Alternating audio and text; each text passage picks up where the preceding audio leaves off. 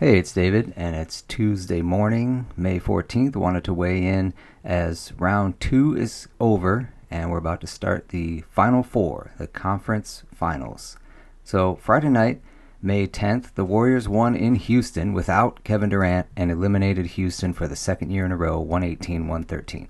Another very close game in a very close series. Klay was spectacular with 27, as was Steph Curry, 33 points, all in the second half, and just a terrific fourth quarter with Steph making big shots, Klay coming up with a big steal. Golden State needed big games from Steph and Klay, and they delivered. Houston shot 17 for 39 from three, which usually gets the job done, but Houston faltered at the end of the game and could not match Steph and Klay hitting big shot after big shot. Kind of a surprise victory. I think a lot of people thought Houston with game six at home against the Warriors without Kevin Durant that this one was going to go seven. But Warriors stepped up, got a big win, and for the second year in a row, eliminate Houston. So that's two years in a row that Houston has given Golden State a very good test. Last year, Houston was up 3 2 and lost in game seven. This year, Houston was down 3 2 and lost game six at home. So, where does Houston go from here? On the one hand, I think Houston is the biggest threat, or has been the biggest threat, to the Warriors the last two seasons. Certainly, no one has tested them as significantly as Houston has. But also, as currently constructed, it would appear that from the last two years of evidence that Houston cannot beat the Warriors. So, something to keep an eye on this summer. Obviously, a lot of free agent impact on both of these teams and all of the NBA. Will we be back again for round three of this rivalry next season, or will both of these teams be looking different? Saturday there was no basketball, but the Lakers hired a coach. Under the guidance of Phil Jackson and Kurt Rambis, the Lakers hired Frank Vogel as head coach and Jason Kidd as assistant coach. That is an extraordinary sentence considering the massive failures of each of those four guys. Phil was in charge of the Knicks, that is currently the worst franchise in the NBA. They lost the most games this past season. Jason Kidd was fired as coach in Milwaukee who then hired a good coach, and the Bucks are now in position to win the East. That's never a good thing when another coach steps in and takes basically the team that you had all the way to the Eastern Conference Finals. Kurt Rambis was the interim coach of the Knicks after Derek Fisher got fired. Rambis went 9 and 19 and was also fired. Frank Vogel did have some success in Indiana, but eventually flamed out with the Pacers and then also flamed out in Orlando. I think the degree of difficulty is very high for Frank Vogel to succeed with the Lakers.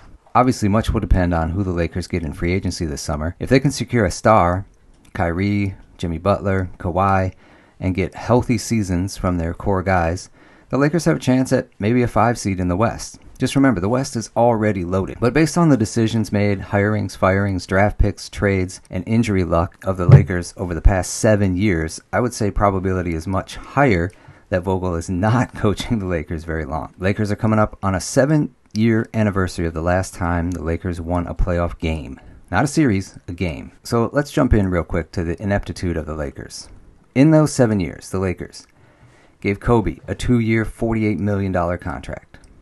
He played 107 games in these last three seasons, all of which ended with the Lakers in the lottery. 2014, the Lakers hired Byron Scott. That's never a good thing. 2014, the Lakers drafted Julius Randle at number seven.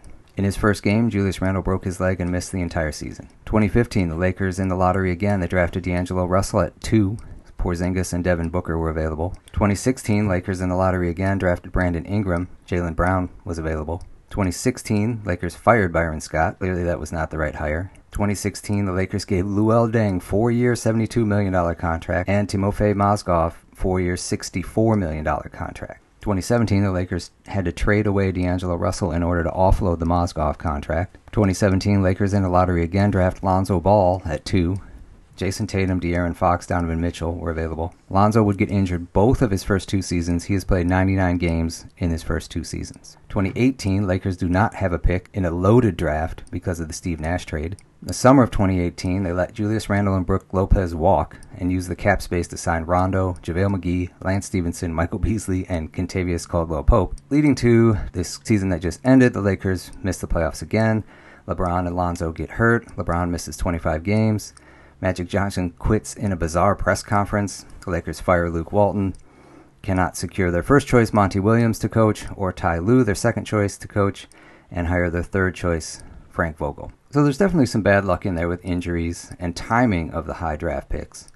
Also, give some credit to the Lakers because they did sign LeBron last summer, and I think Russell and Randle were good draft picks. But there were also some terrible decisions in there. The Deng and Mozgov contracts, the free agent signings last summer, the turnover at head coach, drafting at 7, 2, 2, 2 in the lottery four years in a row and having very little to show for it, letting Randle and Lopez walk last summer. Overall, there's a track record of ineptitude over the last seven years that now leave LeBron and Frank Vogel with a high degree of difficulty for success this coming season in a loaded Western Conference. Sunday, we had two Game 7s and both really delivered. In the early game, Portland came from 17 down and overcame a subpar performance from Dame Lillard to win in Denver 196. Huge game by CJ McCollum, who had 37 and the biggest bucket of the game with 11 seconds to go that put Portland ahead for good. Rodney Hood hyperextended his knee, but the Portland bench stepped up and got the job done. Huge win for Portland, and what a season for them to get to the Western Conference Finals and face Golden State starting tonight. Steph Curry versus Seth Curry starting tonight. Make sure you're watching. In the later game, Kawhi made one of the most incredible shots I've ever seen, considering the stakes. It was actually the first game winning, buzzer beating, series ending in a game seven in NBA history.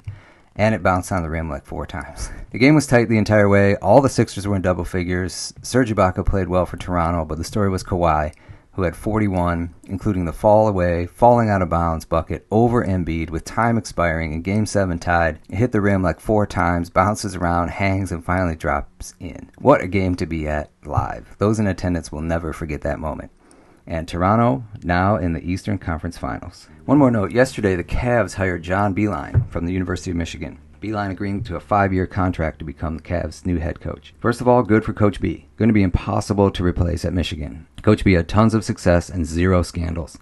He's generally considered to be the cleanest coach in college basketball. Coach B had two Big Ten titles, two Big Ten tournament titles, two trips to the Final Four, two trips to the title game, and turned two or three star recruits into NBA players. He's outstanding at player development. But the Cavs' job is going to be tough. LeBron is gone, and big name free agents are not going to Cleveland. So Cleveland basically has to ace the draft and role player free agency going forward and really excel at player development. I would say if Cleveland makes the playoffs in the spring of 2021, then Coach B will have been a successful hire. Cavs should think about like maybe Brooklyn. So Brooklyn was a lottery team for two or three years in a row, did well in the draft. They drafted Caris LeVert and Jarrett Allen. They did well in trades, securing D'Angelo Russell, who then made the All Star team. They picked up Spencer Dinwiddie off the waiver wire and turned him into a very good guard.